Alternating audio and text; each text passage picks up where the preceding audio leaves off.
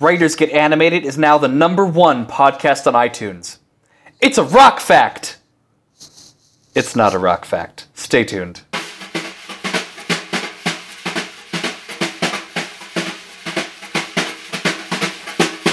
Good day and welcome to Writers Get Animated, a podcast about storytelling, animation, and this week, fables slash fairy tales slash Halloween spookiness ish.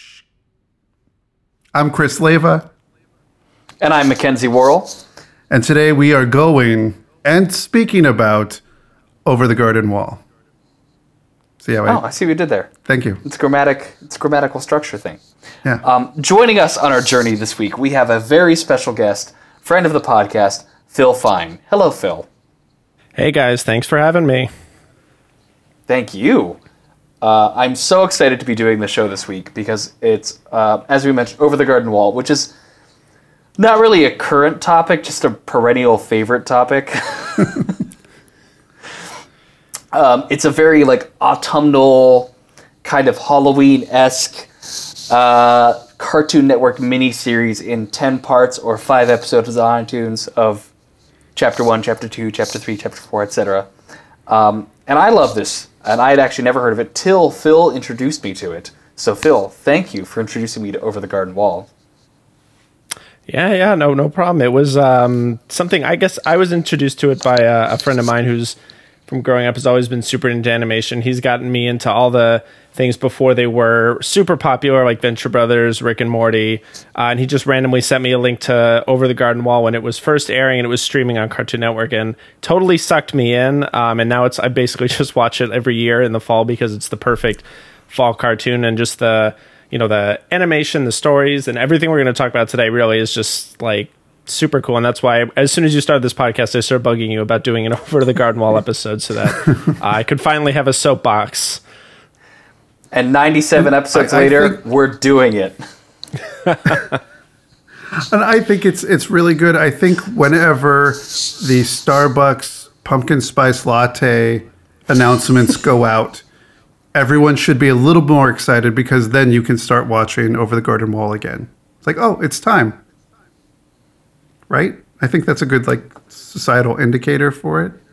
Yeah I'd compare it more much. to like Maple because Maple's the new thing that's catching on and it's going to be more popular than Pumpkin Spice. Pumpkin Spice is like Garfield Halloween special, and Maple's is the new wave, the over the garden walls of Halloween specials, the David Like a- Pumpkins of Halloween specials. like a maple latte Yeah, like just putting maple in coffee. First of all, hashtag so Canadian. Tim Hortons did it first. Love it. I am swear by maple syrup in my coffee.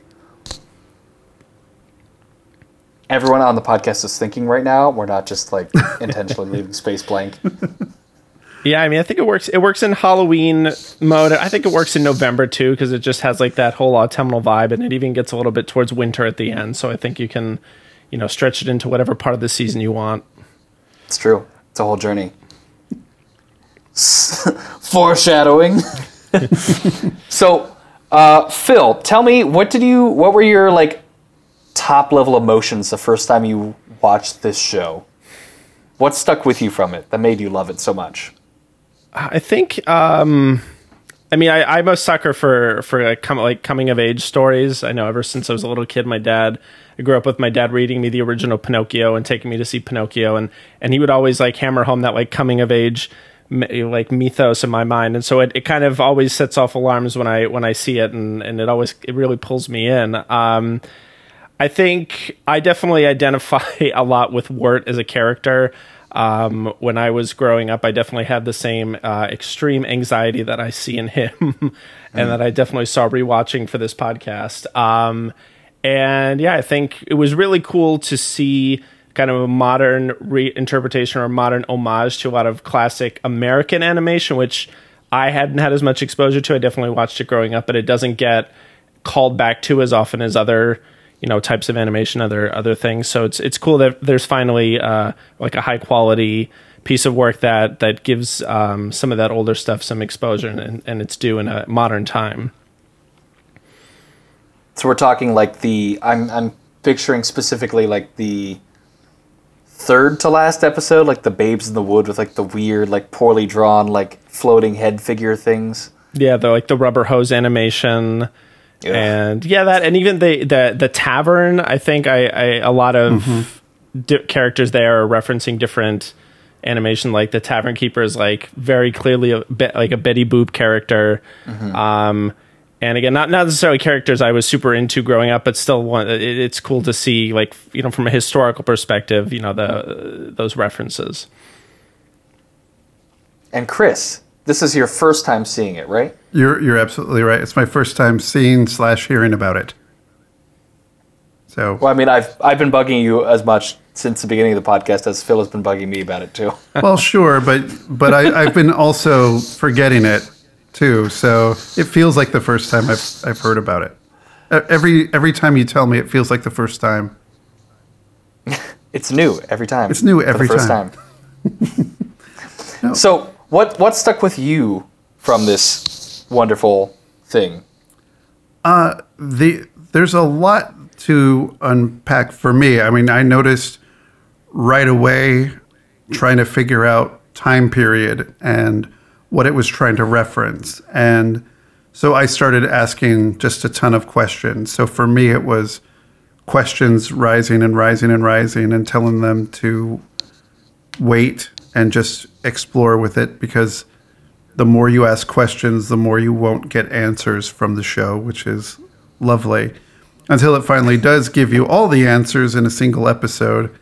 Um, well, or like three episodes, really. Um, three chapters, I guess, because it's five episodes, 10 chapters. So the final, I think, four, three or four chapters are the ones that give you all the answers.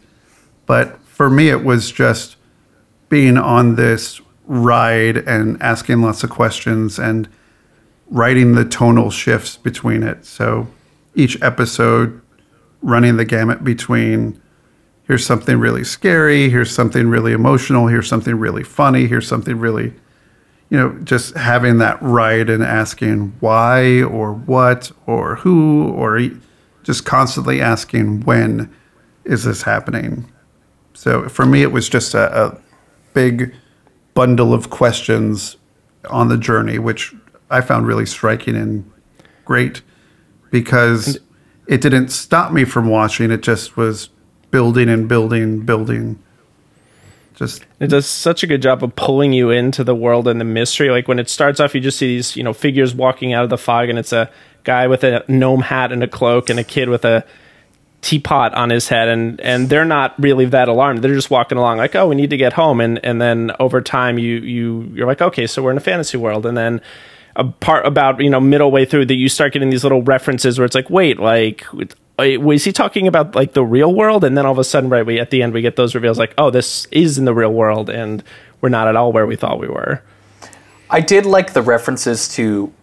I forget some of the specific pop culture things that they reference, but it's the first time watching it, I felt like desensitized from DreamWorks movies of like they're gonna say things that are true in my life, but not true in the world of the movie, and they don't make any dramaturgical sense. Like I was prepared for that to just be what was happening, mm. and you you do realize over time like they're actually referencing the real world that's out there beyond like the unknown, the woods that they're in. yeah, the DreamWorks effect. I think we should coin, coin that somehow. But There's Mc- lots of DreamWorks effects. I know. I'm just saying the there's like never mind. Just just forget it. Mackenzie, do you want to take us through a little bit about where this is coming from, where Over the Garden Wall came from, history wise? Um, so Phil probably knows more about this than I do. Um, I know that it was a short before it got filmed. Like many Cartoon Network things, it was a short that got picked up and turned into this thing. Um, Well, Phil, yeah, yeah, it, go It was yeah, it was uh, originally uh, a short called Tome of the Unknown, which um, obviously you know references the the place that they're in, and they're in the same place in the original short. It's just more of like a one-off adventure, um, a little bit more whimsical, and it's on YouTube on the the Cartoon Network channel if you want to watch it. It doesn't explicitly tie in, but it is the same characters, and it is still like Elijah Wood, and I think the same kid voices Gregory as well. Um, and from and Patrick McHale, I think he he definitely worked on Marvelous Misadventures of Flapjack. I want to say he was involved with Adventure Time as well, though I'm not sure He was. uh, yeah. when what capacity. Um, so that's you know he already has his roots in Cartoon Network, and then that's where the the miniseries came from. Uh, it's you know it's spun off into um, some comics as well, though I don't think I've read any of them. Um, so it's got a little bit of a following, uh, kind of outside of the miniseries, kind of ongoing. Do you know, do the comics pick up like after the conclusion of the story? Is it more like adventures in the middle? There's yeah, there's a mix. There's adventures in the middle, and then I think they have continued outward. I was actually just doing a little bit of reading up on it yesterday, um, where they I ha- I don't know enough because I, I should probably track them down and actually read them. But uh, I think there's a little bit of a continuation with um, with Greg and Wirt afterwards, but also I think they tell the story of the woodsman's daughter before she gets captured by the beast. So definitely something to look into. I would I would say at least for for me. Nice. Uh, in this, I think that the miniseries won an award, right? It is the first miniseries Cartoon Network produced, and it is award-winning? Question mark. Yes, it won in 2015. It won the Emmy Award for Outstanding Animated Program. And I would say much deserved. Like beyond the skill in animation and everything they're referencing, just the story that they tell um, is perfect for miniseries. First of all, like it has a lot of an episodic feel to it, but it is a complete journey for the main character, which I would say is Wirt. Well, Yeah, and it's it's. I was just gonna say it's something um, that they hadn't done before, and I don't think they've done again. Like they just it was this they touted it as you know this special limited edition miniseries uh, that they ran, and then I don't know if they've done another one of any kind since. So it's definitely unique. I think the closest thing is possibly Samurai Jack. You know, the most recent season is probably the closest thing that they've done to a miniseries, although it's essentially a season of that show. But really, in the end, it's a miniseries finale of that Yeah, show. mo- more self-contained. Exactly. So, um, with that being said, about it being a mini series, why a mini series versus a regular TV show versus a film? What are the things that a mini series offers that either of those two other mediums or frameworks don't? And why does it work for Over the Garden Wall to be a miniseries?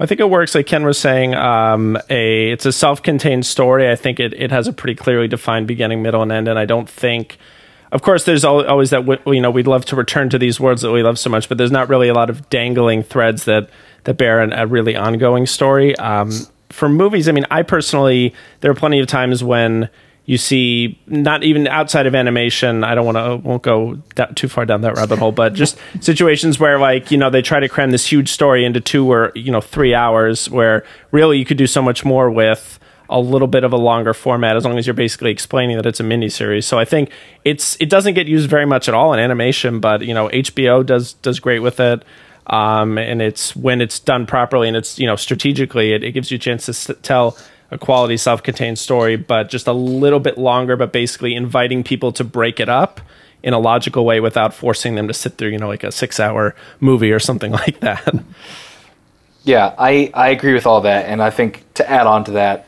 I see the benefit of this being a miniseries versus a show, uh, because it does give you so much mystery as we've been talking about, with so little answers at the beginning. If you made it longer, I think it would. This is going to sound really bad. Uh, go into the Lost effect, and I can say that both I and sound engineer Nigel Coutinho on our show are huge Lost fans, so that's not an insult to Lost. It's just I I don't want to see Over the Garden Wall as like a six season animated adventure with this mystery of the beast and the unknown and all this crazy stuff. I don't want to see that. I just like the fairy tale that it is. So I, I suppose that with a miniseries, much like you know um, longer form things, you end up with a single question that you can, you know, um, enrich and expand upon, and then either answer or not answer by the end of it. Um, and the miniseries allows it to be compact yet full. So you can reduce it to a single question.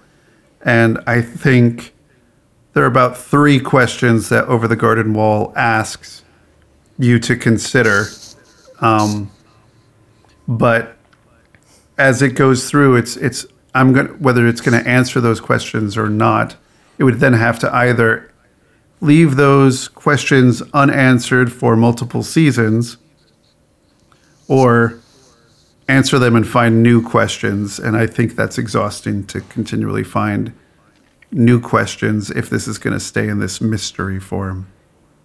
Okay, I think that's a good jumping off point into like what the show's about and talking about some of these characters and their journeys. So, Chris, you mentioned three questions. Do you, do you have three questions you would say it asks? Or were you, or, or was I just making up a number and, and just coming up with uh, the kinds of questions? Uh, it's the unknown. I guess we'll never know until episode eight. So, okay, three questions. The first question that it starts to ask is, "Where are we?" That's the very first Okay. question: is "Where are we? What is this world?" As encapsulated in one question. If we're getting technical, I think the first question it asks is, "What is the best name for this pet frog?" Second question, Wow. where are we? Wow. Okay. Sure. Fine. um, two. Who are who are we? Who mm-hmm. who who am I? Who are we? That kind of question about identity, which goes into the name of the frog. That's part of that. Who who are these people? And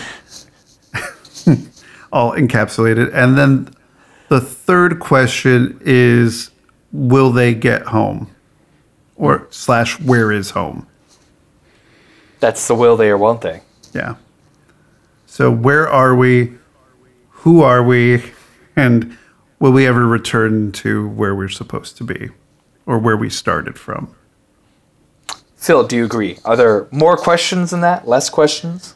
Uh, yeah, I mean those are those are definitely the overarching questions. I mean, my question that I was reading through, as I was you know doing more of a close watch through in preparation was really when is Wirt going to get his act together? I think that's the big question. But but that doesn't we don't really know that that's the question until we get that flashback towards the end because otherwise we're just seeing his general behaviors. Um, that was the question for me, but I think that ties into you know who are we and when are we going to get get home? Because I think we, we see like where where it isn't going to be able to go home until he kind of crosses this threshold and gets his act together and starts taking responsibility for his actions. I 100% agree with that, and I will say, watching it the second time, knowing that that was coming, it was easier to see the beats leading up to it through the entire course of the show. Of like, I the thing I went into it looking for my second my second watching was when does Wirt first say we in reference to like him and Greg doing something? Because the entire show he like blames Greg for wandering off. Greg is his own human who's just following Wirt, and Wirt does not care. I was looking for the first time Wirt describes them as a unit trying to achieve something together. Which is like the sixth or seventh episode. About where you'd expect it to fall. End of Act 3 of a 5 act structure. Do you want to go through? End of The, Act 2 of a 3 act structure. would you like to go through a, a five act structure? What that is? Oh, we don't have to, we don't have to do that. So 5 act structure, I'm, I'm just completely going to wing it, I guess. Um, going back to like the Shakespearean theory of the 5 act structure. In the first act, you meet some people and find out the problem. In the second act, the problem deepens. In the third act, things kind of come to a head. That's where the turning point happens, where something must be done in order to resolve the problem. And four is like the the climax of trying to resolve that problem with whatever you started doing at the end of Act Three. And then five is like what we'd call the epilogue for the most part, I think. Mm-hmm. Usually, like the character's arc finishes in Act Five after like the the plot is finished in Act Four. And in a lot of ways, like the first and fifth are mirrors of each other. So you have the world as it is, and now you're living in. Here's how the world has changed. Now you're in the changed world after everything that you've been in. So it's mm-hmm. resetting the new normal. And I suppose that if you were, if it were a film, that would hopefully be the first act of the next film. Yeah. And in the Jungian? Jungian? Hero with a Thousand Faces? Is that the right author? Carl Jung? for Hero with a Uh, Thousand isn't that Faces. Joseph Campbell? Joseph Campbell. I knew it was somebody who wasn't Carl Jung, but I just want to say Carl Jung. Like, am I missing something? Go ahead. Okay, so Joseph Campbell's Hero with a Thousand Faces. Sorry, Joe, on our first name basis. Um, he writes about like at the at the end of like a fairy tale whimsical adventure when you go into another world, like you have the choice of either staying in that world or going home. And I think that Over the Garden Wall like puts that choice like front and center at the end. Once you're like realizing what the unknown is, like will he choose to stay here or will he choose to get his act together, as Phil says, and go home? And although isn't the choice kind of made for him a little bit? I think a, l- Little, a little bit. That's where that's bit? where the beats are. I think so. You do get Wirt describing him and Greg as a unit prior to the the like act four of this, where everything kind of comes to a head in the flashback as he's essentially Wirt and Greg like lay down to take a, br- a, a rest essentially, and then Greg has this magical like fever dream induced by the beast to like be part of his plan, which is a whole thing. Um, and then in the next episode, we see Wirt. I I envision this flashback episode as Wirt remembering slash dreaming what happened prior to the adventure to tie to the action. It's not just we as an audience are seeing a flashback. I think it's him kind of reliving that as well. Because one of the first questions he asks is, "How did we get here?" So, as much as I hate when characters remember something to realize something, it kind of fits in this world. I'm willing to believe it.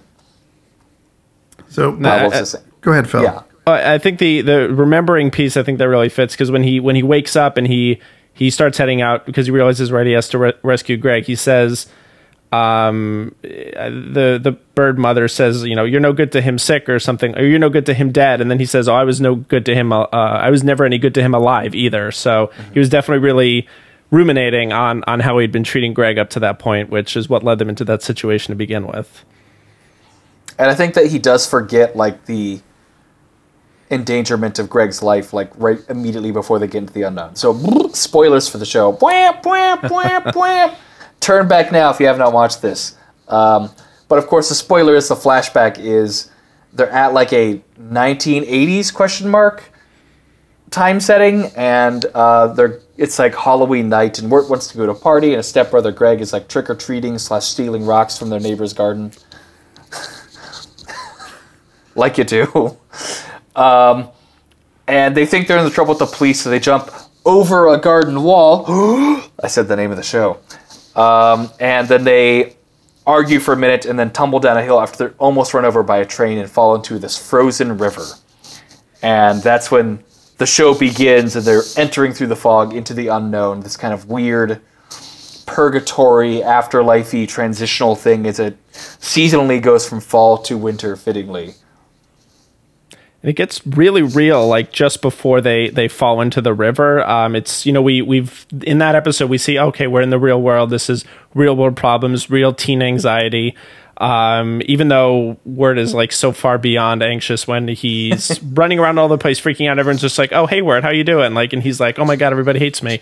Um, he like really lashes out at Greg just before they they dodge that train, where he starts lashing out against him, and then it's actually against his dad because his mom remarried, and Greg is his half brother, and it's just you just get a little piece of that, but that's all you need after that whole uh, saga of you know. S- more more microaggressions between two brothers, then you kind of get to the root of what the the real problem is with Wirt, and then they they jump out of the way of the train, and and and that's where the adventure starts.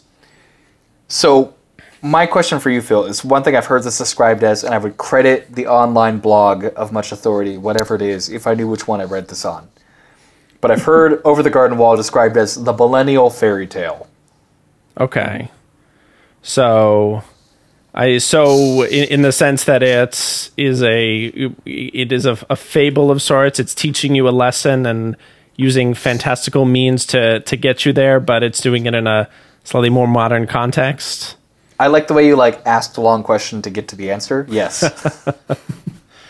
Yeah, I mean that that makes sense. It's it's definitely got those inspirations again, like you know the Grimm's fairy tales and and all that kind of um, tra- those trappings about it, and it definitely has a little bit more of a modern sensibility to it. Um, you know, there there is a definitely a Cartoon Network sense of humor, although they definitely don't go overboard with it, which is great. Like Greg is obviously a funny character and he says a lot of silly things, but it's never so much that you think they're pandering to kids, uh, which I definitely appreciate because that that can definitely take me out of something.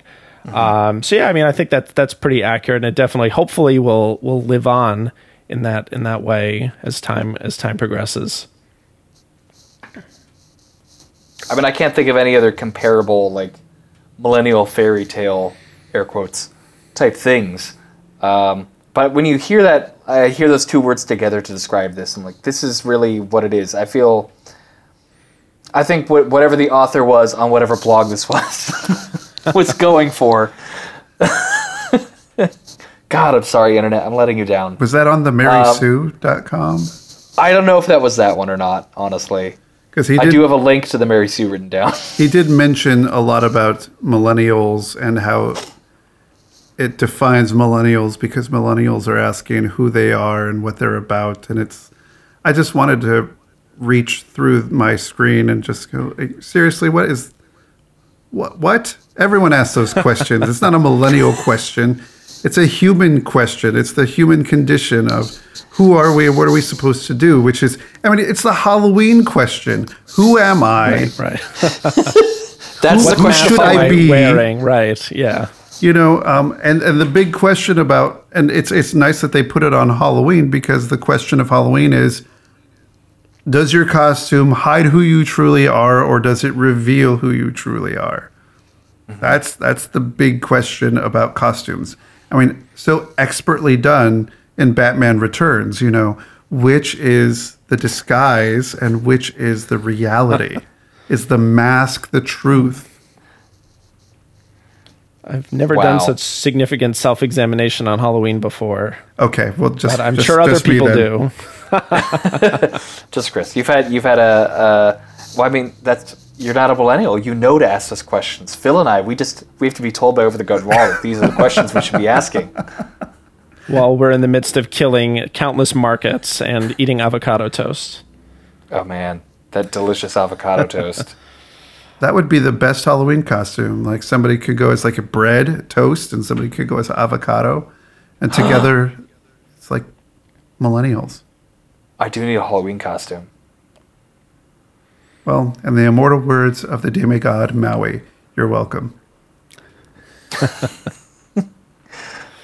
where was I going with this?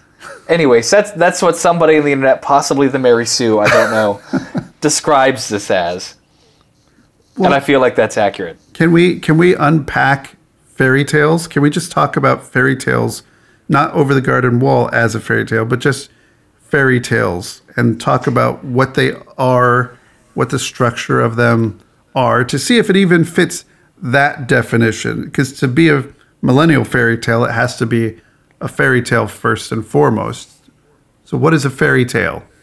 Let's do that. Yes. Um, for me, before we talk about like what the structure of a fairy tale is, I feel like fairy tale, like you fairy tale, you get excited like, oh, a fairy tale, there's magic in it, and there's gonna be adventure. Great, but it's a lie. It's like feeding your dog a pill wrapped in cheese. The cheese is the word fairy in the title of fairy tale. It's a morality story, is what it's a short thing about morality is what a fairy tale is, but you call it a fairy tale to make it exciting, to make people want to hear it. That's my yes. two cents. Fairies are not always nice in fairy tales. That's what I learned at the gay bar the other night. Wow. I tried. I tried. I was really like reaching for that reference. It's okay for me to say that. Anyway. I think yeah, for me what always sticks with me with fairy tales is that they're never quite as like nice and shiny as you remember them being. They're they're definitely much grimmer, and much more gruesome. Um, and and you know, again, we're we're we're on Cartoon Network, so we're not going to go all the way off the deep end there, but we definitely. Uh, there's definitely scary moments and there's definitely unsettling things and they're definitely in danger. So it's, I think it definitely fits the bill in terms of not really uh, pulling punches to uh, to to coddle someone when you're trying to teach them a lesson.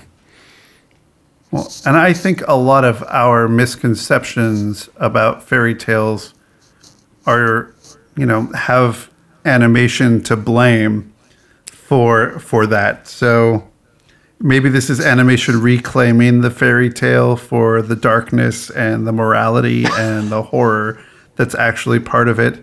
Um, I mean, if you look at just the the fairy tale of Cinderella, the original Grimm is very grim. It has Yeah. a lot of violence. There's blood.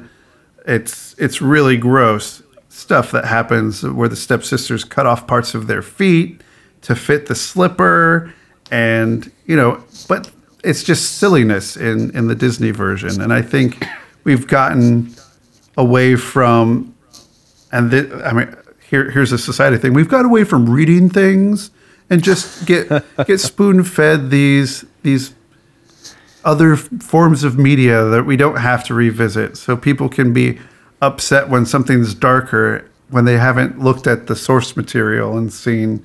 No, that's just really scary stuff. I don't know why I own that book. You know.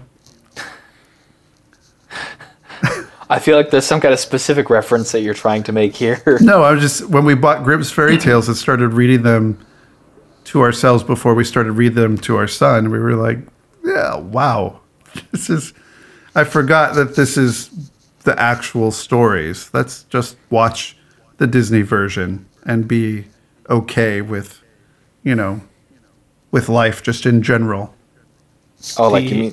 Oh, sorry. Go ahead. the Phil. the example that always st- stuck with me, like I said, Pinocchio was big for me growing up.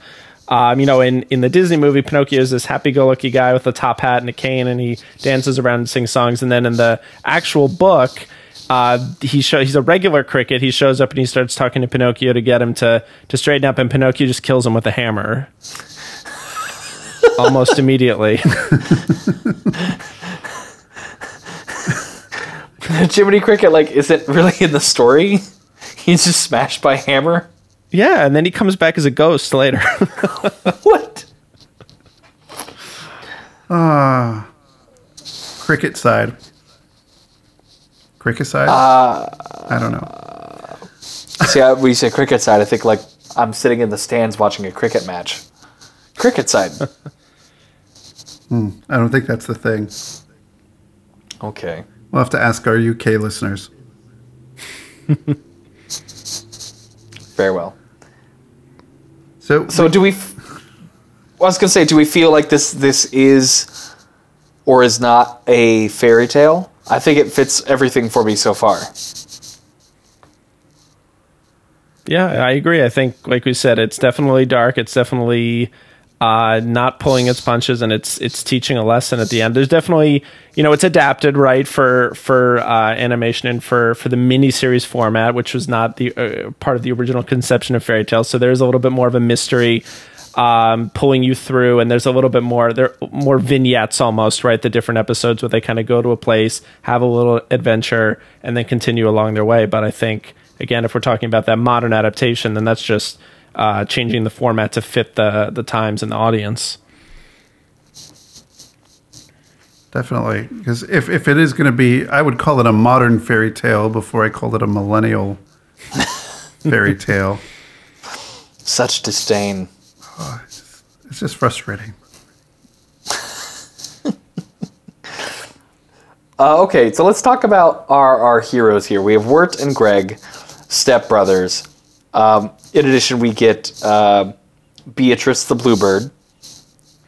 And we also have Jason Funderburker the Frog, the eventual name they settle on for the frog, who's along with them the entire time. And then we also have Fred for two episodes, Fred the Horse. I don't know if he's really part of this heroes conversation, but he's in two episodes out of 10. That's 20%. Uh, so, what do you guys think of our, our main characters? What, what resonates well with you in their interaction? For me, I, I think, and I've touched on it already, that the relationship between the brothers, I think, is very well realized. Um, There's definitely comic moments between them. There's good banter. There's um, there's real moments as we start to see along the way. There's definitely some friction between them, as there would be between any you know younger, uh, like older brother who's in his teenage years and his and is you know so over things, and his younger brother who's still super happy go lucky and loves to just have fun and have adventures. Um, oh, what was I gonna say? Um, the oh, I remember. So the, the thing that that uh, struck me from early on is definitely just how much uh, Greg looks up to Wirt. Even for him, obviously the the brother half brother thing is not an issue. He probably doesn't really. He's not at the age where that's a, a conception for him. So he early on, uh, one thing that struck me is that the moment the first episode where they're um, they're being threatened by the the large scary dog who is not who is a beast but not the beast very important um where Wirt just yeah he he yells run run run run he just like very authentically afraid runs out and then Greg runs after him just going run run run run run like he's just saying what Wirt says because that's what little brothers do and he doesn't quite understand the the gravity of the situation he's just having a good time I love in that same episode, Wirt is talking about a plan of like possibly knocking out the woodsman. And they just he's like, no, no, let's not do that idea. And then like the rest of the scene, you just see Greg going around like picking up blunt objects and swinging them without any explanation. and as soon as the beast, or I'm sorry, the dog beast breaks in, the woodsman's about to like hit him with an axe, and Greg's like hits the woodsman and knocks him out with a blunt object. Like, I did our plan. Like, no, why would you do that? I think it, it, it lands a nice juxtaposition. I mean, they between the two of them, auto, you automatically have visually the juxtaposition of Wirt being very tall, thin, even with his um, David the Gnome esque hat, um, big pointy gnome hat. I mean, everything about him is straight and to a point. And then you have Greg, who's cuddly, teddy bear ish, with a teapot on his head. Um, very much changed that way. But the one thing that I was describing to my wife when, when I was just describing why I liked Greg is the fact that he takes everything at face value. If you tell him what something is, that's the way it is and that's the way it's going to be. And he takes it at face value that, oh, that's the reality, and doesn't see the normal things or societal norms being in the way. He doesn't see the normal obstacles that Wirt sees. Oh, we can't go to that party because we weren't invited. Mm-hmm. The only the thing that obstacles that you that you build yourself over time as you you know get laughed at and made fun of and you become more a more anxious person and more aware of your the consequences of your actions Exactly. All Greg sees is the doors open, so we could just walk in. That's that's all he sees. He sees an open door, but to Wirt, he sees it as completely closed off. Like this is an impossible situation that we've come up against. I cannot get into this party because nobody said that I could go in. And Greg seeing the reality of the door is open. I'm just gonna go. So there's and everyone there is like super excited to see Wirt too. Like, oh, Wirt, you made it. which I'm It's like, like, obviously you're here. like you jerks didn't invite him, or maybe he didn't get it, or you know, it's it's, it's like Charlie Brown Halloween special all over again. You know, was he actually invited to the party, or was he mistakenly sent this?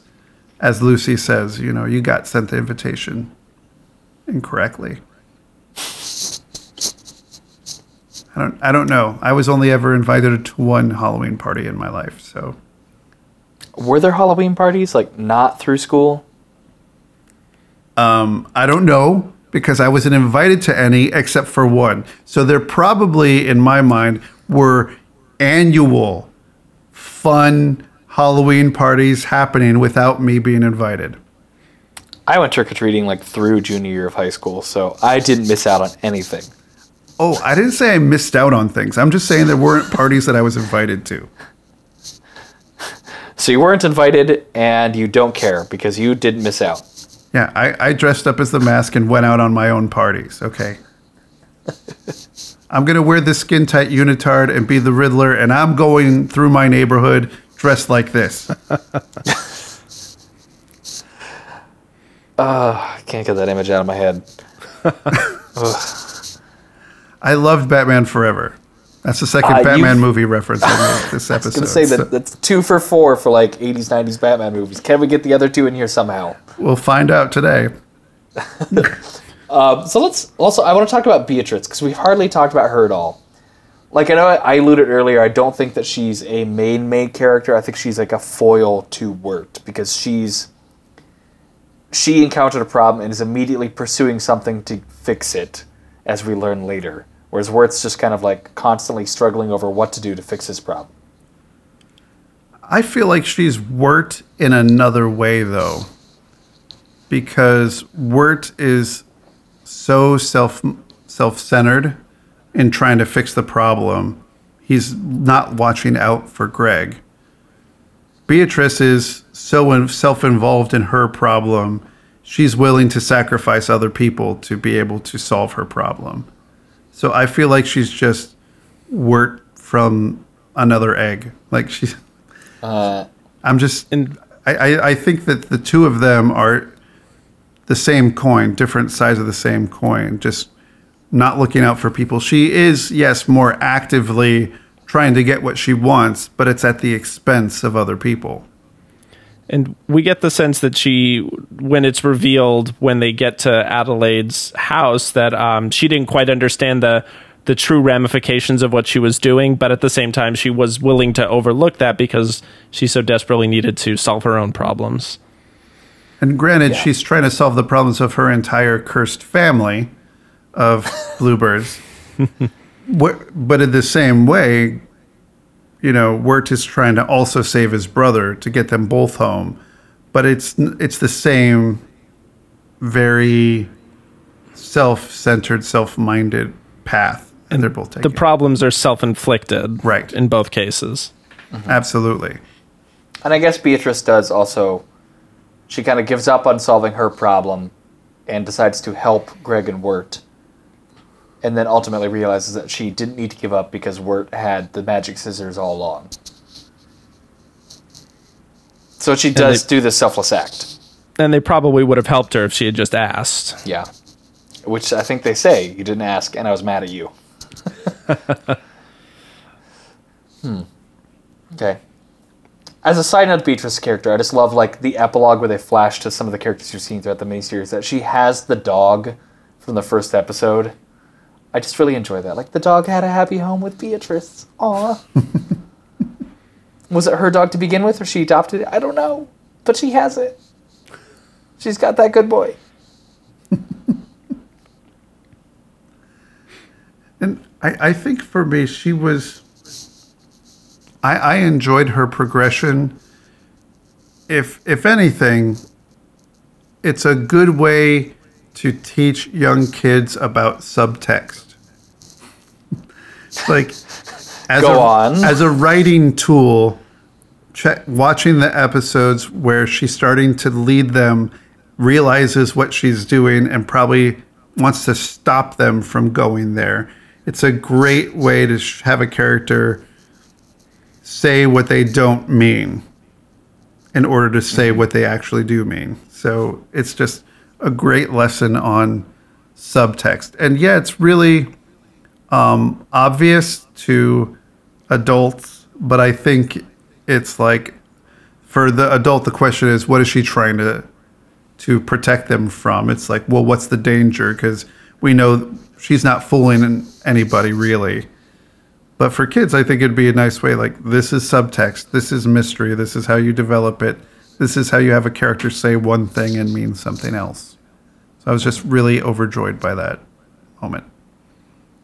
Like, oh, I could show this to young kids who are interested in interesting scene writing and show them that dialogue is not just about characters saying what they think or making a snide joke or making a pop culture reference or any of the other things that the people think dialogue is. It's actually characters doing action by saying something.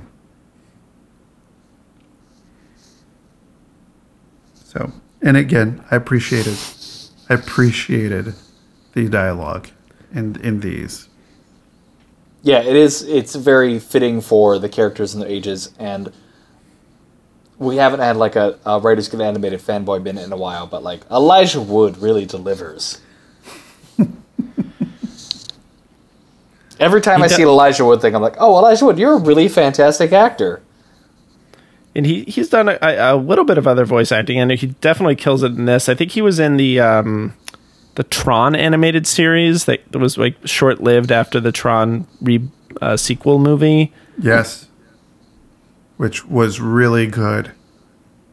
The sh- sequel movie or the animated series? I could go with yes. That That's is my answer. for another podcast. That is that is That's my another answer. podcast. But Tron Uprising was was really terrific. Tron Uprising was great. I wish they had had a second season so the giant cliffhanger could have been resolved, but But uh, but I was also uh, impressed by the the voice acting. I don't remember the name of the actor who plays Greg, but he's he's an actual little kid. He's not like a woman pretending to be a little kid, uh, which is you know pretty common in animation because you know you need reliable people to to do the job. But uh, Yeah. he he kills it. He does not come off as a he is a like an annoying little kid. He really like nails the the balance between you know that over enthusiastic little kid who's definitely annoying to your older brother, but to the audience is just funny and a good uh, foil for Wirt. yeah, I believe that child actors can go from Peanuts performances to like Haley Joel Osment. Like that's that's that's where you get and he he hits it on the on the classic Haley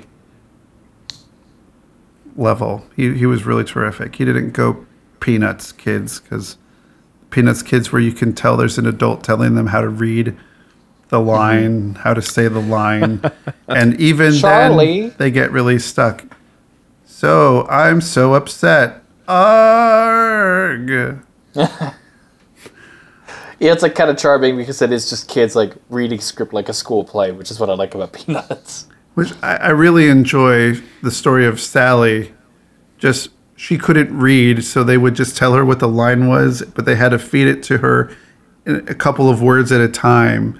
So they had to like cut together each sentence was like three li- three words cut together with another take of three words with another take of three words, which totally makes sense why her performance sounds the way it does. Yeah. I just want what's coming to me. I just want my fair share. Oh, shut up. Okay. Um, man. Okay, hang on. I know there's some other stuff that I wanted to mention. There's all these kooky characters we haven't talked about yet, like hardly at all. In fact, And also s- some great voices there too.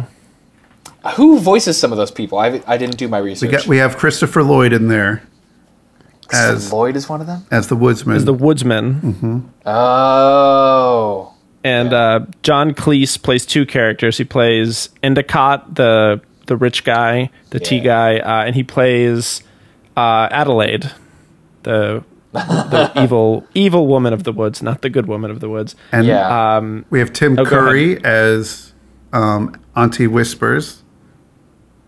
is that Tim Curry? That is Tim Curry. Oh my god, Tim Curry and John Cleese as like the sister witches, just gave me all like the Miyazaki vibes. Yeah. Yeah, I definitely when I saw the little thumbnail to choose that episode with Auntie Whispers, I was like, "Oh, we're going full on Miyazaki in this one." And it truly was full on Miyazaki. it, it really, really felt like a American Miyazaki film, short eleven minute film. If we condensed Spirited Away down to the good parts. Oh, Oh, I know. I am in the minority here. I know this. Um, so, Phil, do you think that all of these secondary characters in the woods are they dead?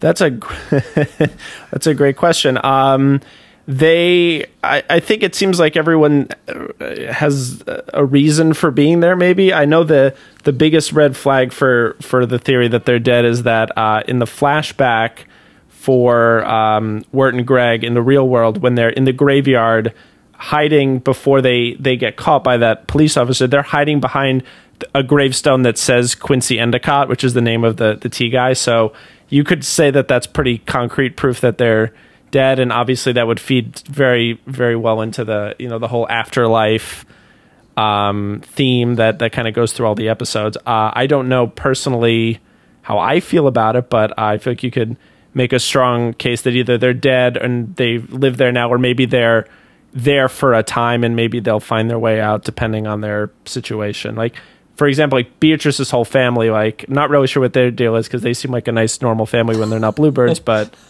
I guess maybe they're dead, maybe they're not. I don't know. Carbon I- I monoxide. Yeah, they may not all be dead, but it definitely got like in the the Pottsfield episode, like the second episode. Yeah. Um, they reveal like part of the the thing there is they're digging holes in the ground. They don't know why, and like see skeletons pop out and become the residents of the town. They're like, "We're so glad you could join us again." It kind of felt like they're digging up people. Like they get buried on one side, and then they go to like the upside down slash unknown, and they dig a, a reverse Oh. grave and they come out. And Pottsfield is a reference to Potter's Field, which is an old timey word for like a graveyard for poor people, basically.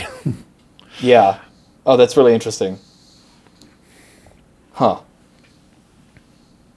Hmm.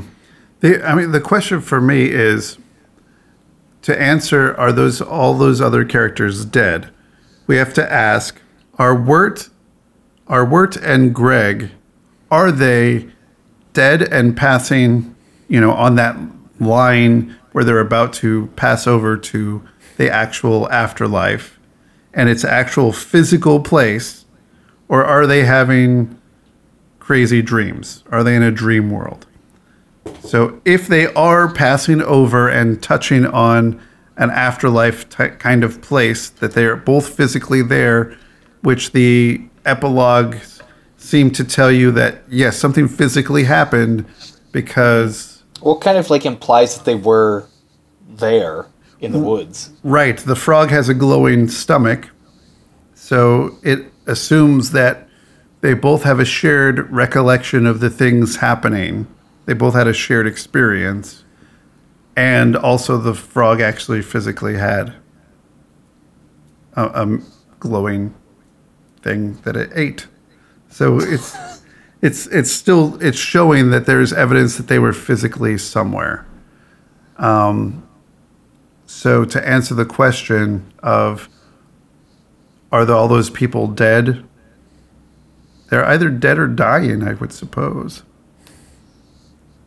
Or It's kind of what I'm inclined to go with too. if if they're not, then they're all just manifestations of Wirt. Because don't they say in dreams that everybody in there is just a different version of you trying to solve a problem?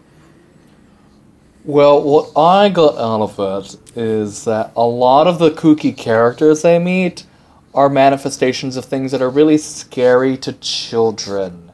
And Wirt is growing out of those things and becoming a young adult in this Bildungsroman story. Like, we have, like, a scary dog. Yes, that's something that young kids are afraid of. Um, skeletons, scary inanimate objects. Um, school,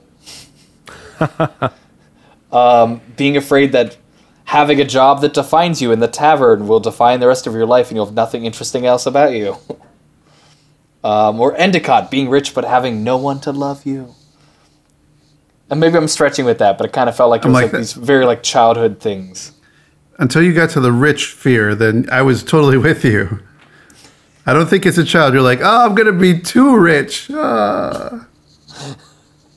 But he doesn't know how to love him. He'd just be alone in a mansion. Well, the the other day, my son Jack just asked, he's like, "Are we are we rich yet?" and I'm like, and my wife and I just couldn't stop laughing. I'm like, no, I like do- that yet. I know. It's like, it's like, why do you want to be lit? Why do you want to be rich? And he said, so I could share my money with my friends. Oh, you haven't been Jack. corrupted yet.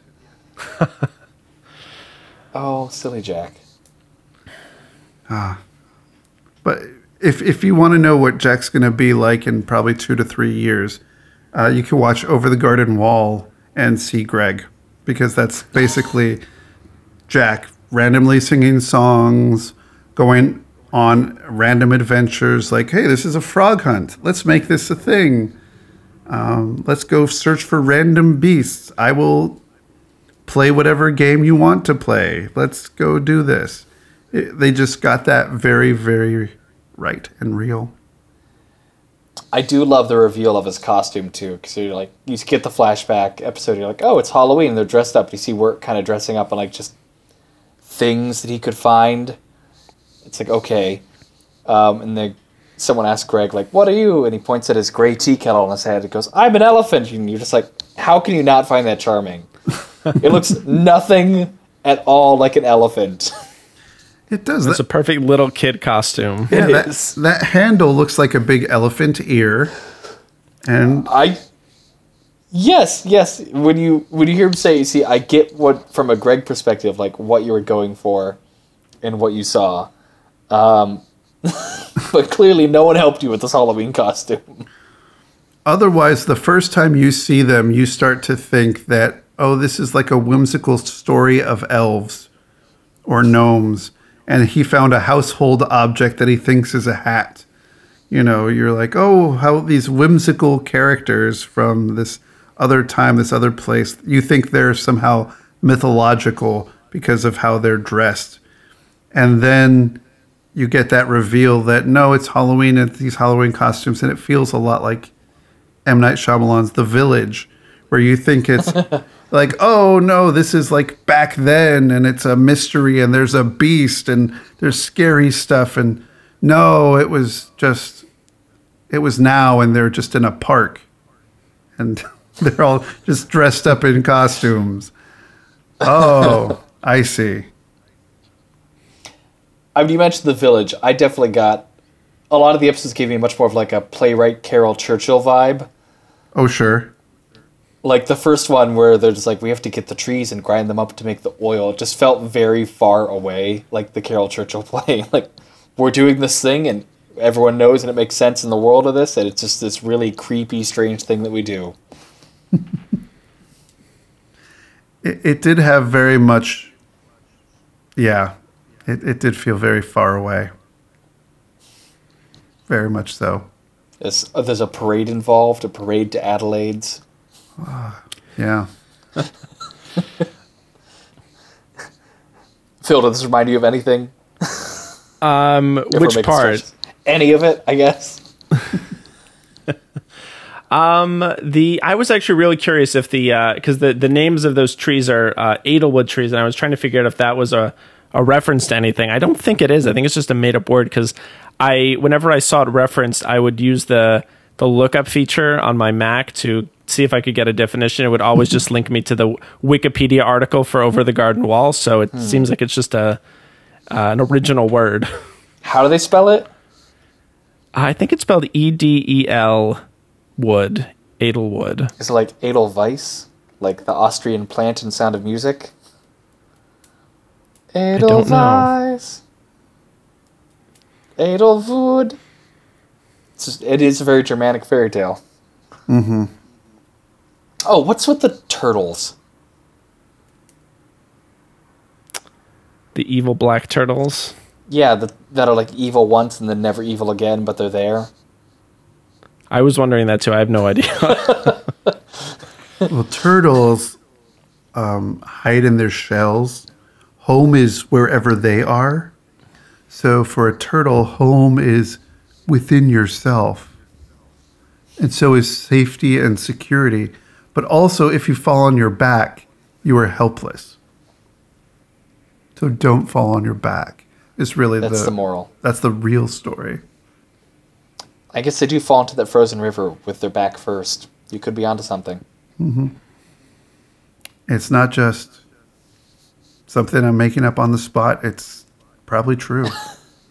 Just like everything we do in this podcast, we don't make it up on the spot.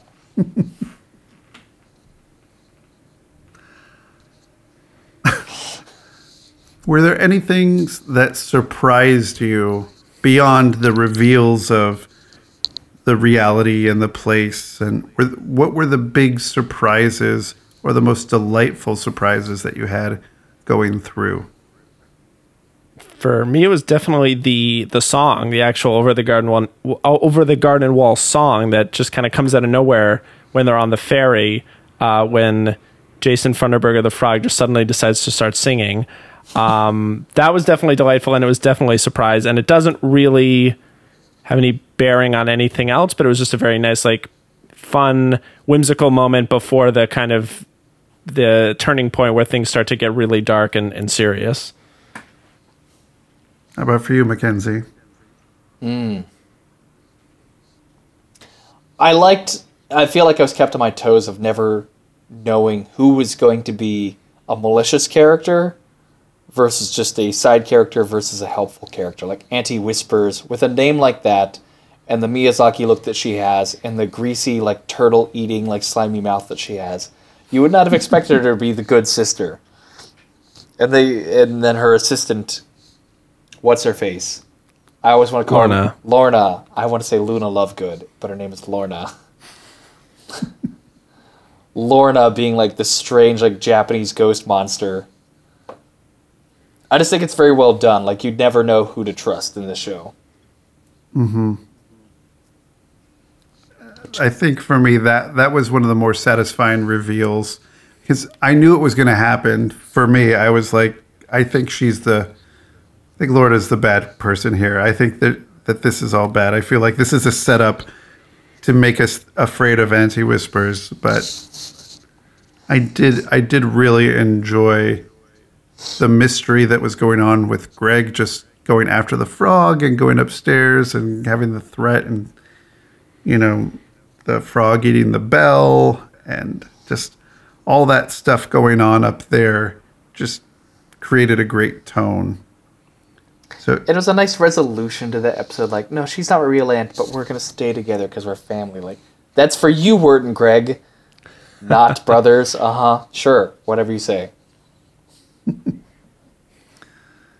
and there's there's something going on with between Wirt and this, his stepfather that really needs to be fixed because he blames you and your father is is one thing that Wirt says definitively. This is all your fault. Your fault. You and your father. Mm. So not our father, but your father specifically. And the fact that we never meet the parents. Hmm. What does it say that Wirt has feelings for somebody who dresses up like a dead clown? what do you think that says? That he has awesome taste and romantic interests. Okay. I also, because we were all about diversity on the show, I am I do like the fact that they put in the subtle diversity for her. What's her name? Sarah. The cr- Sarah, the crush. Yeah. Because she clearly has hands of not a white person, even though she's in like white clown makeup. Oh, She's a person of color on this cartoon show, and Wirt likes her, which is great because it's like almost no people of color in the entire unknown. Which is true. that's true. I mean, fairy tales are full of the horrors of white people.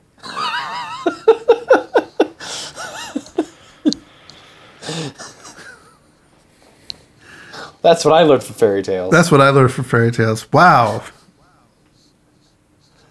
Not really. Not. I feel like I have to say that now. Like, not really, but come on. You're right. I learned that way before then.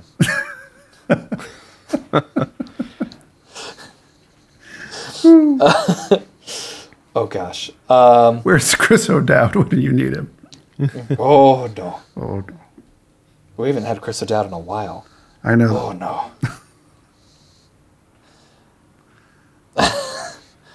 Um, I don't know. I don't know if I've. Do we have anything else we want to say about Over the Garden Wall philosophically or reactionarily? I I think the only main character we didn't really touch on is the woodsman. I don't know um, Oh, if we have any anything to say about him. I don't know what to say about him. He just has issues. He does. um, yeah, I think the the one thing that struck me going through it is you know he at the end when he the beast is urging him to cut down Greg as he's becoming a tree. He's he's saying, "Oh no, I like I I would I wouldn't have done it if I if I had known where these trees had come from." But I'm pretty sure everybody knows. Like in the tavern, they sing a whole song about how the beast turns you into a tree of oil to make his lantern burn. So I think he probably just didn't think too hard about it. Again, maybe like Beatrice because he was trying so focused on on saving his daughter. Um, Yeah, yeah, that was what struck me this time. the weird thing there for me was like in they when they do like the weird cutaways at the end of like all the kooky characters they met getting their resolutions to their stories and like the woodsman is on his porch and then the daughter comes out of the house i don't i don't really know like what to make of what happened there. So maybe some people died and some people went back to living. or like i guess my interpretation now is like the woodsman similarly it's some kind of incident where he was on the cusp of either dying or staying alive and he got tricked into staying in the unknown to try and keep his daughter's soul alive even though it was never his daughter's soul and then eventually she daughter grew old and died and then came to join him. That's i don't know that's my running theory Or he died so he could join her. yeah yeah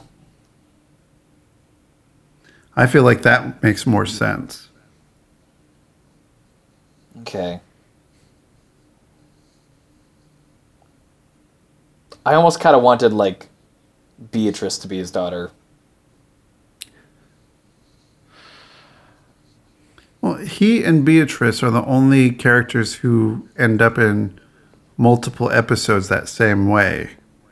So he's a constant thread going on because the beast is the initial threat and the final threat. Mm-hmm. So his story is the one that weaves itself as a constant throughout. That, yes, there's the beast out there, there's the beast out there, and that just keeps coming back and coming back as the threat that will eventually undo them. Mm-hmm. So, in talking about the woodsman, who is the beast? Is beast the beast death itself, or the deliverer to death, grim reaper, however we want to see it?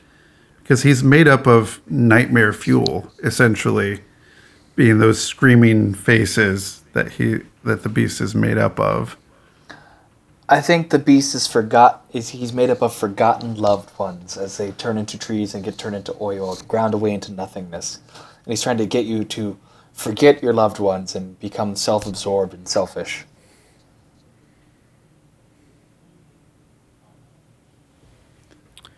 I don't. Yeah, he's definitely. Um, I think. I mean, that makes sense. I, I just think of him as is trying to get people to give up hope, and and that one way he does that with Wirt is he definitely like feeds into that uh, that like isolationist viewpoint that's bubbling underneath him. Like you know, I don't need anybody. I'm better off on my own. And and then he kind of gives into hopelessness. Like I can't help anybody. I'm useless. I'm just gonna fall asleep and turn into a tree.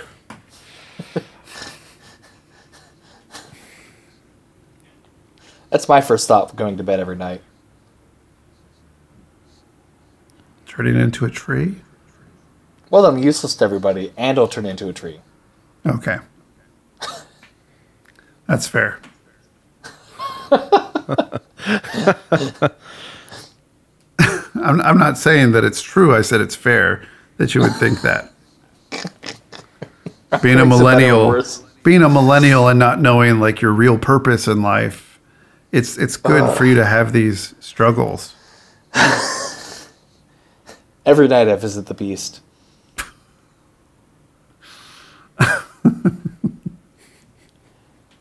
That sounds so wrong in so many ways. Anywho, um, yeah, I feel like that covers all of, and not that there's much over the garden wall to cover, but I feel like that covers it all. I mean, it leaves a lot of unanswered questions, which I always like in a show about mystery. I don't like everything to be answered or everything to have a this equals this. I like to that it goes on. I like that it answered plot plots, you know, where people end up and it didn't leave those questions on where are we going, but it didn't have to answer and spell out also the beast who represented this, and also the lantern that represented this, and also the frogs and clothes represented society, blah, blah. You know, it didn't have to spell out and solve the mysteries. It, you know, it had to get people home.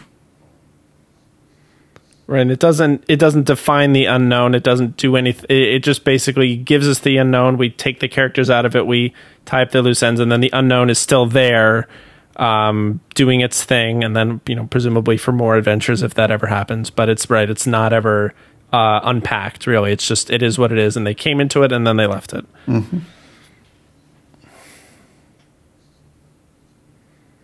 So, Mackenzie and Phil, did you have any favorite things from any of the 10 chapters slash five episodes of Over the Garden Wall? Uh, my my favorite thing was definitely, like I said, the song, the actual Over the Garden Wall song. It was just so, like I said, surprising and delightful. And it's a fun, whimsical song. I'd listen to it quite a bit actually. Now that the soundtrack is uh, available on streaming and iTunes. Um, uh, my bonus favorite thing actually is is a little ran, little known or just random fact that they actually uh, this company Mondo, which produces a lot of memorabilia for popular pop culture things. Um, they they were the ones that published the soundtrack. They also a couple years ago created an actual cassette tape, like a replica of the For Sarah cassette, which has actual clarinet music by the band that did the music for the show and actual spoken word poetry by Elijah Wood. yes. Oh, I need it. I need it in my life. So I can listen to it every night before going to the beast. It's so wrong. Elijah Wood. Um, oh man. I guess for me, I think it's when they're in Endicott's house, and it's the second Fred episode because I just really enjoy Fred. I want more Fred. Yeah. Or maybe two episodes is the perfect amount. Fred should have his own show, I feel. And they're like like Quick Draw McGraw, um, envious horse fact.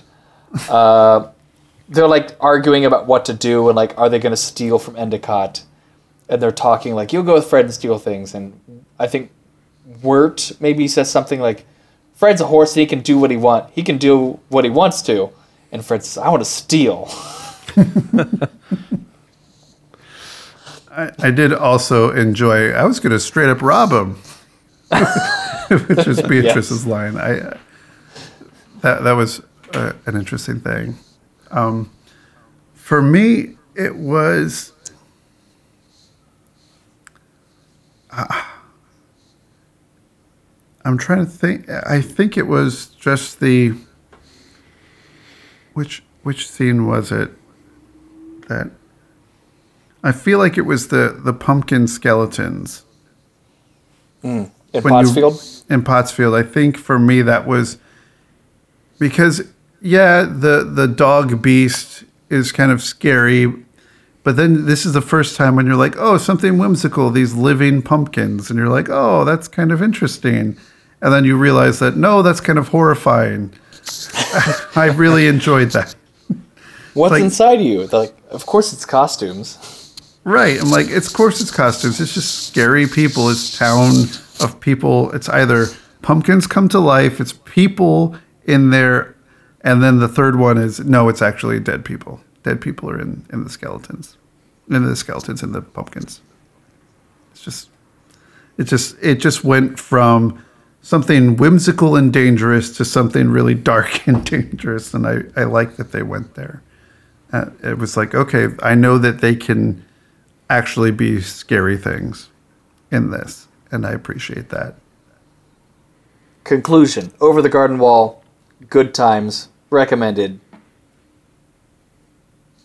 Yeah. Sorry. Uh, shall we do homework time? Let's.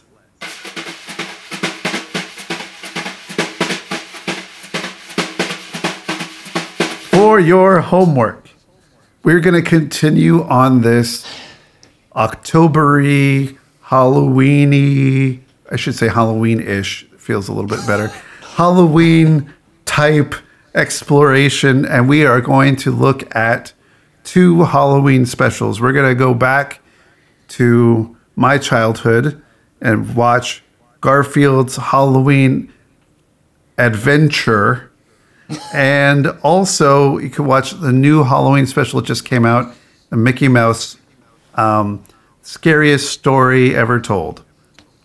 And you can see that on the new Disney Now app for free. Oh yeah, Disney Now. What a great resource! I'm trying to get them to sponsor us. What a great resource! Disney Everyone when? should use Disney Now. Disney Now. Disney who? All of it. All of them. All the Disney now. now, right now. Uh, Phil Fine, thank you so much for joining us today. Such a pleasure. Of course. Thanks for having me. Of course, and thank you for suggesting Over the Garden Wall and uh, exposing Chris to it for the first time. Yes, thank you. I appreciate it. And Jack appreciates it too. The oh, last Jack! the last two episodes. Jack watched the last two episodes, but not the first three. No, he didn't. Because I feel like the last two are the scariest. I was I was rewatching them with my headphones on and he's like, I can't hear it. I'm like, no, okay, fine. So I let him watch him as I was rewatching it. Oh, Jackathan. Oh, Jack o' Lantern. Yes. Yeah. There we go. He he Um, gets that. Additional thanks, of course, always to our engineer, Nigel Catino, and to Jacob Reed for our theme music. You can find us on the web, on Twitter, where you can tell us your thoughts about Over the Garden Wall. Who is the beast? Hashtag who is the beast? I don't know. You probably get lots of wrong, wrong things if we use that hashtag. But at WG Animated, you can go to Facebook and like our page, facebook.com slash WG Animated. And we will have lots of links about the things that we talked about on our Tumblr, writersgetanimated.tumblr.com. Check out the show notes there. Hopefully, including whichever blog calls Over the Garden Wall the Millennial Fairy Tale. Yes. I think it was the Mary Sue. I'm gonna hope it was the Mary Sue. Anywho, uh, good night, everybody. I stole your thunder. I was like, ah, you took it.